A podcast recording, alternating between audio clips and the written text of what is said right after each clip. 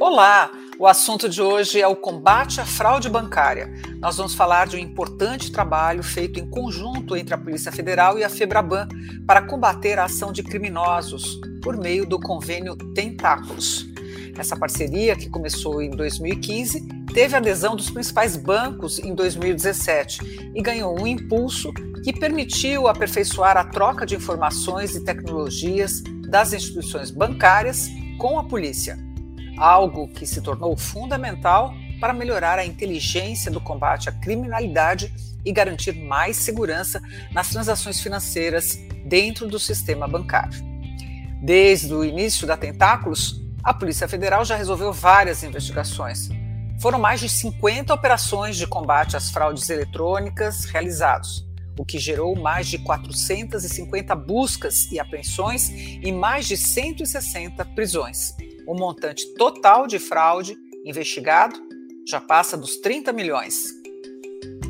Nós estamos aqui com Cléo Mazotti, delegado da Polícia Federal e coordenador geral de Polícia Fazendária. Como vai, doutor Mazotti? Tudo bem, é um prazer estar aqui, uma honra estar participando desse, desse debate. E estamos também com Leandro Vilaim, diretor executivo de inovação, produtos e serviços bancários da Febraban, e eles vão nos explicar todos os detalhes dessa importante cooperação. Tudo bem, Leandro? Tudo bem, Mona, obrigado pelo convite. Doutor Mazotti, obrigado por ter aceitado também estar conosco. É um grande prazer estar contigo de novo. Eu sou Mona Dorf e convido você a acompanhar a gente nesse podcast. Vamos começar entendendo como é que funciona a cooperação da Polícia Federal junto com os bancos. Primeiro eu pergunto ao Leandro qual é a parte, Leandro, das instituições financeiras dentro desse trabalho conjunto. Os bancos informam a polícia quando surge uma operação suspeita? É isso? É isso, Mona. Na verdade, esse foi um trabalho que a gente começou lá em 2015 é, de uma maneira um pouco mais forte. E o que a gente fez foi tentar padronizar a forma como os bancos comunicam é, a, esses, esses delitos para a Polícia Federal. Então, toda a parte, obviamente que nós estamos falando aqui na Febraban, são aproximadamente 120 bancos associados, né? então é, é, muito importante, era muito importante para a Polícia Federal que recebesse essas informações de, de uma maneira padronizada, de uma maneira segura, uma maneira padronizada, e que essas informações pudessem é, ser cruzadas. Então, dessa forma, elas podem ser cruzadas entre si de uma maneira muito mais simples. Né? É, seria muito difícil para a Polícia Federal, por exemplo, se eu informasse um delito é, informando ah, simplesmente a conta de origem que foi fraudada, mas eu, em outro banco, em outra situação, eu só informar a conta de destino para onde foi o dinheiro. Então, a padronização da, da, do, do, formato dessas informações, acreditamos que tenha facilitado aqui o trabalho da, da Polícia Federal e acelera o cruzamento desses dados é, é, gerando efeitos práticos aí. Os bancos filiados à Febraban ou qualquer instituição bancária, fintech, outros bancos que não fazem parte dos nossos associados que podem também estar dentro dessa operação, passando as informações para a polícia através do convênio? Nesse momento aqui, no, no âmbito da Tentáculos, que é o convênio que está em vigor, ele foi, foi, ele foi formatado especificamente aqui para a Febraban e, e, abaixo da Febraban, obviamente, os bancos associados são, uh, são convidados a participar, eles vão aderindo à medida que seus sistemas, à medida que ele consegue uh, gerar essas informações e enviar aqui para a Polícia Federal. E delegado Mazotti, como é que trabalha a polícia depois que ela recebe essa comunicação dos bancos? Como é que são feitas essas investigações que levam posteriormente às operações? Você poderia dar detalhes de como funciona? Claro. É, primeiramente, é, é, extremamente relevante o que o Dr. Vilain trouxe é, à Lume. É, existia uma, uma quantidade absurda de dados é, no sistema bancário sistema financeiro, né, como um todo. E se esses dados é, fossem encaminhados à Polícia Federal de uma forma desestruturada, de uma forma sem, é, é, sem, sem uma, uma, uma, um caminho para que nós pudéssemos trabalhar, é, nós perderíamos muito tempo e o timing das investigações é, tentando estruturar informações. Então, surgiu a, a possibilidade é, de uma parceria com a Febraban, de uma parceria com as instituições é, financeiras capitaneada pela Febraban, e isso foi fundamental para o desenvolvimento de investigações de alto nível no combate a organizações criminosas, organizações criminosas que estão cada vez mais estruturadas, cada vez mais fortes, cada vez atuando com maior é, é, grau de é, capacidade é, e trazendo um desafio é, é, à polícia que tem que sempre buscar como norte desarticular elas, tanto estruturalmente, né, tanto pegar os seus principais líderes, como retirar o, o dinheiro que elas recebem, desestruturar elas financeiramente. Bom, foi é, estipulado esse, esse, tratamento, esse, esse convênio, né, esse acordo com a Febraban, e se optou por dar um nome de tentáculos, é, porque né, as, as, as, as, a, as garras dele né, é, se espraiariam por todo o sistema financeiro. As investigações, elas basicamente elas nascem é, de um material que é a, a matéria-prima da, da investigação, são as informações. Nós realmente precisamos que as instituições financeiras repassem informações, informações de qualidade e informações estruturadas, para que a gente possa receber, é, colocar nos nossos sistemas, nas nossas ferramentas, muitas das ferramentas é, que nós temos são ferramentas que a própria Polícia Federal desenvolveu, é, em muitos casos são ferramentas de correlacionamento, que buscam a, a, a atuações conjuntas, focos que demonstram onde ocorrem fraudes estruturadas, onde ocorre atuação de organizações criminosas, e com isso a gente começa a fazer um trabalho de prospecção, de garimpo mesmo, é, identificando gargalos ou pontos de atuação de organizações criminosas que atacam as instituições financeiras. Uma vez detectado determinado núcleo, determinada uh, organização criminosa, ou mesmo uma fraude uh, contínua, que a gente chama de fraude estruturada, a gente começa uma troca maior uh, de informações e aí um, um viés mais específico, buscando identificar o que? A autoria e comprovar a materialidade, identificar quem são os autores da, da, daquela fraude, muitas vezes é, tendo que, durante esse processo, é, solicitar medidas invasivas junto ao Poder Judiciário, obviamente é, com a, a, participação e a manifestação do Ministério Público. É, esse, esse, esse processo de captação, de correlacionamento, de solicitação de medidas, é, de busca da autoria e da materialidade, a gente chama de investigação. Quando se, de, se chega a, a, a, quem são os autores, quem são os principais responsáveis por determinada fraude ou por determinado ataque. É, a, a Polícia Federal ela solicita medidas de busca e apreensão e, em muitos casos, medida de prisão, seja de prisão preventiva, seja de prisão temporária, e, é, é, uma vez deferidas, são cumpridas. E é isso que se chama de operação a gente chama de fase ostensiva. Quando a investigação ela vai para a rua, os policiais vão ao, aos, aos alvos, aos lugares, prendem os indivíduos e é, buscam provas é, é, nos, nos, locais onde é, existem, onde está sendo feita a atividade delituosa. É, é, delegado e Leandro, vou perguntar, começando pelo Leandro, quais são os, rapidamente, quais são os tipos de crimes mais recorrentes? São desvios, são fraudes? Como é que, em geral, é, atuam essas quadrilhas? Qual é o modus operandi delas? Leandro que aconteceu nos últimos anos foi que os bancos insistentemente têm investido quantias vultosas na proteção de seus sistemas. Hoje a gente tem camadas de segurança, aliás, o sistema bancário brasileiro é um dos mais robustos do mundo. Né? O Brasil, hoje você conta quase todas as transações, elas têm tokens, são que a gente chama de tokenização, que é uma camada de segurança, você usa biometria, os nossos cartões de crédito têm chip. Então, como essas camadas de segurança elas ficaram muito robustas ao longo dos últimos anos, os criminosos elegeram se voltaram contra as próprias pessoas físicas, diretamente com as pessoas, utilizando um mecanismo que a gente chama aqui de engenharia social. Que, que é a engenharia social? É quando ele liga para sua casa, ele liga para as pessoas, ele se faz passar pelo banco, ele, ele ou ele se faz passar por algum conhecido, por algum familiar, ele te manda uma mensagem, ele tenta de alguma forma enganar o cliente pessoa física, o cliente final, de maneira que esse cliente esteja convencido, seja convencido ou a fornecer a senha do seu banco, ou a entregar o seu cartão de crédito para alguém, ou fazer alguma transação aqui que quebre esses protocolos de segurança. E esse tipo de engenharia, que nós chamamos aqui de engenharia social, acabou se sofisticando muito nos últimos dois anos.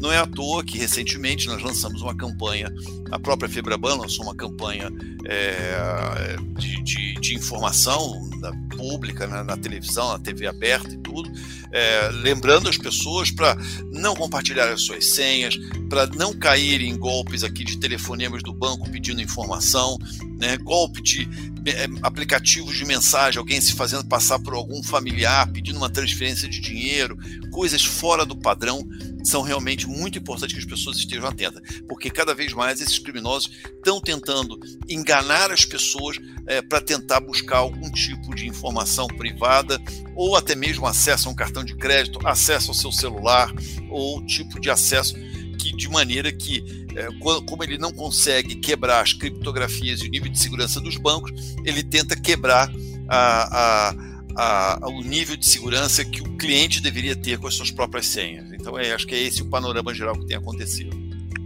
Delegado, a gente vê aí em matérias de televisão verdadeiras quadrilhas com telemarketing, né, com esquema de pessoas para ligar, fazer esses telefonemas que o Leandro se referiu, né, como se fosse o banco. Qual é o modus operandi dessas quadrilhas, assim, além, além do telemarketing, assim, como é que elas operam? Se o senhor puder completar a resposta do Leandro.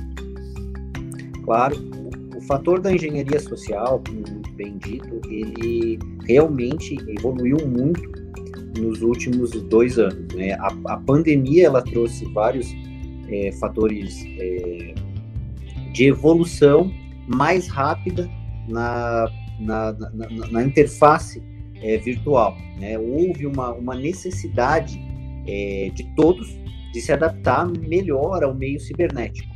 Isso, obviamente, trouxe fatores positivos, mas também, infelizmente, trouxe uma criminalidade que se especializou é, é, na obtenção de, de, de, é, de, na realização de crimes é, por meio da internet. E aí a, a questão da engenharia social ela realmente é, recrudesceu, os golpes ficaram cada vez mais é, sofisticados e a população tem que estar muito, a sociedade tem que estar muito atenta. e nesse ponto, as campanhas é, como essa, que foi muito bem aventada pela FEBRABAN, ela ajuda muito e ajuda inclusive as polícias. Obviamente, é, não, não, tem outros fatores que também é, é, são utilizados por organizações criminosas. Obviamente, existe contratação é, de hackers que atuam em um nível muito alto. Nós tivemos é, uma operação no Espírito Santo, a Creeper, no início do ano, onde nós prendemos um dos maiores hackers do Brasil. Ele produzia malwares, né, até, é, que são é, é, programas que infectam, é, é, que invadem sistemas e revendia para organizações criminosas. Inclusive, dentro do apartamento dele, nós aprendemos em espécie milhões e milhões de, de reais. Então, nós temos essa, esse tipo de atuação e também nós temos que levar em consideração, e, e é sempre importante é, essas campanhas, esses podcasts, para que é, se conscientize a sociedade que a sociedade, além de ter que se pre preparar para não ser vítima, ela também não ser partícipe do esquema criminoso. Então, toda vez é, que alguém cede a sua conta bancária para receber valores é, que não são é, justificáveis, que não são valores que lhe pertencem, mas são valores de um terceiro que não tem nem como justificar os valores que estão passando por sua conta, ele é partícipe de um crime. Ele está participando da organização criminosa. Então, é, é, tem problema sim ceder sua conta, tem problema que sua conta seja utilizada para que se passe valores, porque você pode estar tá sendo ou parte de um crime, ou parte de uma organização criminosa que faz fraude, ou parte de uma organização criminosa que está lavando dinheiro. Essas pessoas que emprestam as contas, elas é, emprestam mesmo? Elas não sabem que isso é, é, crime, que elas podem incorrer em penalidade? Aliás, o senhor poderia dizer qual é a penalidade também? É, a lei é nova, né, desse ano. Claro. Nós chamamos, é, nós chamamos os, os indivíduos, muitas vezes são laranjas, né? Na gíria policial laranja, né? É a pessoa que é utilizada para uma, uma, uma, uma prática delituosa. Algumas vezes tem laranjas inconscientes, que são pessoas cujas contas são utilizadas e elas não sabem. Aí é, é, é, isso é fato, acontece. Mas muitas e muitas vezes nós temos laranjas conscientes. São pessoas que é, é, são cooptadas para que cedam as suas contas é, ou cedam seus, seus, seus dados para que se abram contas para que é, valores transitem é, nessas contas. É, o direito penal é, ele não, não, não, não, perdoa esse tipo de atitude do, do cidadão. Né? A alegação do não conhecimento da lei ele não é válido para você não estar cometendo crime. Ah, eu não sabia, então né, não, não tem crime. Não tem crime sim. Né? É, é uma atitude que claramente é, é, pode ser utilizada para meio criminoso. E a implicação, ela vai depender muito do, do, do, do tipo. Se a, se a, sua conta foi utilizada para um fim de, de, lavagem de dinheiro, você pode até estar tá sendo implicado é, é, no, no, no, delito até antecedente, dependendo. Você pode estar tá sendo tá, tá tendo sua conta utilizada até é, por, por, por indivíduos que praticam tráfico de drogas. Você pode é, numa, numa, num caso de uma organização criminosa que pratica fraudes bancárias, nós temos vários tipos de delito: falsidade ideológica, falsidade documental, estelionato, organização criminosa. É, são vários tipos de delito que pode se implicar em quem está é, cedendo sua conta para esse tipo de prática delitiva. Esse é um bom ponto, oh, Mona. Eu acho que é um bom ponto. Em geral, uh, o que a gente observa muito é que uh, o, o, o, o fraudador ele em geral não está só associado a um tipo de crime. Né? O fraudador que faz engenharia social, ele também acaba traficando droga, ele mexe com, com, com outros tipos de crime. A pessoa, então, é, é, muito importante, acho que esse ponto que o Tomasotti colocou, a pessoa que está emprestando a sua conta, emprestando a sua conta para um, um terceiro, ela estará seguramente associada àquele crime que está sendo cometido. Então, não tenha dúvida que a justiça vai bater a sua porta. Agora, adicionalmente, eh, no meio dessa, é, desse, desse, uh, desse cenário todo, eu acho que a gente tem uma boa notícia aqui. Né? A boa notícia é que uh, todas, primeiro, a Polícia Federal tem feito um belíssimo trabalho aí nos últimos anos e tem apreendido diversas quadrilhas. E segundo, a gente não pode esquecer que essas transações são digitais. E como transações digitais, elas são rastreáveis. Então, você que está emprestando uma conta para uma quadrilha e você não sabe exatamente que tipo de crime está sendo cometido, vai chegar, a justiça baterá a sua porta, vai chegar até você, porque essas operações são 100% rastreáveis. Os bancos monitoram esse rastreamento, informam para a Polícia Federal, que por sua vez faz todo o processo de investigação que o Dr. Mazotti colocou há pouco. Né? A, a, fase ostensiva que ele, que ele colocou é a fase final já de uma determinada investigação. Então, aqui é, é a certeza de que a justiça baterá a sua porta, não tenho a menor dúvida. Você tocou no ponto que era a minha próxima pergunta, Leandro, que é o rastreamento do dinheiro, né? Como é que ele, como é que se rastreiam as transferências? Como é que isso é possível? Imagino que a tecnologia deve ajudar bastante nesse trabalho de inteligência, né? Mas eh, como é que os bancos reconhecem isso? Como é que a polícia também reconhece? Tem um sistema integrado? Ah, então, a, a, bom, primeiro há um completo monitoramento dessa, dessa, da compatibilidade dos recursos que estão sendo transacionados numa conta com, a, o, o, com, com, o perfil daquela pessoa detentora da conta. Então, se você tem lá uma pessoa né, que tem um salário, historicamente tem lá um salário, tem lá uma renda mensal de dois mil reais e um belo dia cai na conta dele, cai 20 mil, 30 mil, 50 mil, o banco automaticamente começa a monitorar aquela conta e dependendo da situação, ele pode informar isso aqui desde o, dos órgãos, se for só uma, uma movimentação suspeita, ele informa aquilo ali uh, aquela informação para o COAF, que trata das questões de lavagem de dinheiro, e se tiver uma associação de um crime, o que eu quero dizer é, se a origem daquele dinheiro ela veio de uma prática criminosa já identificada pelo banco, por exemplo, uma fraude bancária, aí, além do COAF, ele também vai comunicar isso diretamente à Polícia Federal através lá do, Tentáculos. Né? E aí começa todo o trabalho, aquelas contas são cruzadas com outros tipos de crime, etc, etc. E a Polícia Federal é, vai lá e faz a operação extensiva, a operação ostensiva. Aqui é, tem uma cadeia é, bastante interligada, uma parte, uma parte do trabalho de monitoramento e geração da informação feita pelos bancos, e depois tem uma parte super importante, a parte mais relevante, que é o trabalho de investigação, a ação da Polícia Federal, até poder encaminhar isso daí para o judiciário, é, onde vai ser julgado lá e, e condenado, dependendo da situação. Delegado, ainda nessa questão da rastreabilidade, tem agora essas criptomoedas, né, os bitcoins, eles eh, não prejudicam essa rastreabilidade? As organizações criminosas acabam se valendo dessa dificuldade de identificar a origem do dinheiro digital para fazer transações, assim, usando criptomoedas? Ah, realmente, a questão da, da, da, dessa nova modalidade de moeda, né, os bitcoins, e agora não, não são só mais bitcoins, é, tudo que é coin aí que pode imaginar, é, é realmente é um desafio.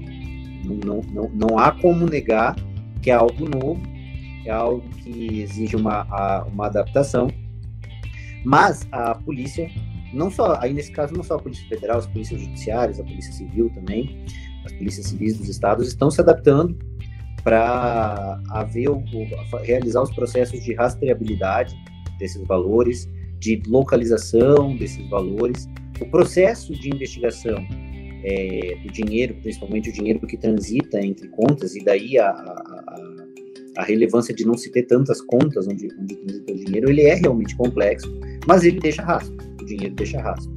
A, a legislação brasileira evoluiu evoluiu muito na questão da lavagem de dinheiro.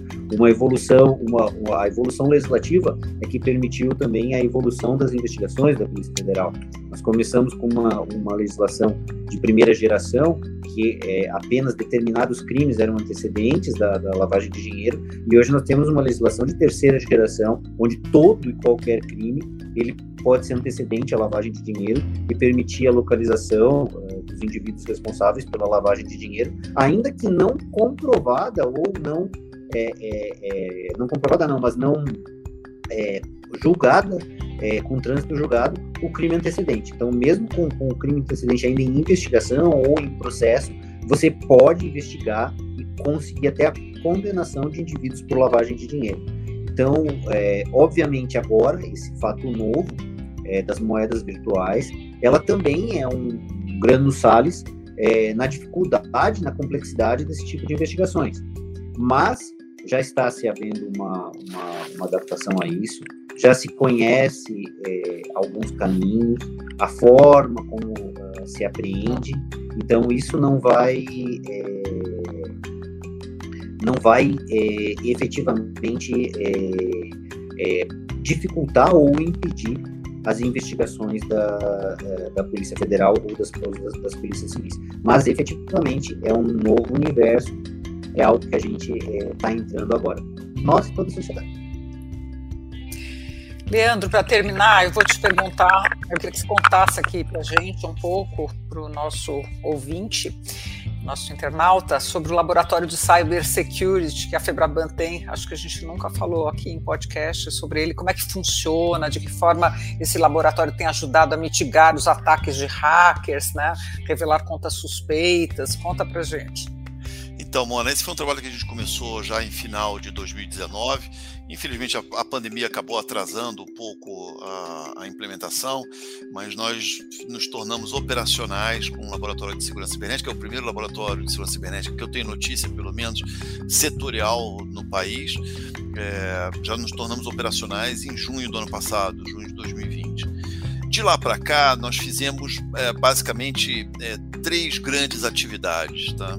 A, a, primeira delas foi nós nos concentramos é, em, em, formar é, mão de obra para o setor bancário. e infelizmente, devido, acho que vários setores da economia hoje são muito demandantes de, de, de mão de obra de tecnologia.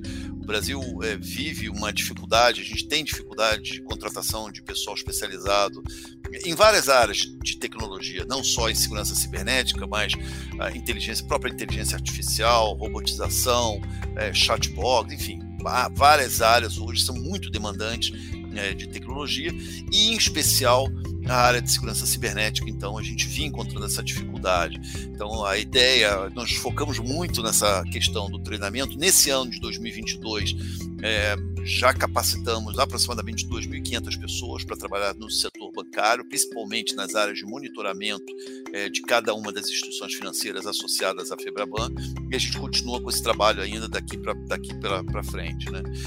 O segundo grande pilar que a gente fez foi é, um trabalho um pouco de inteligência.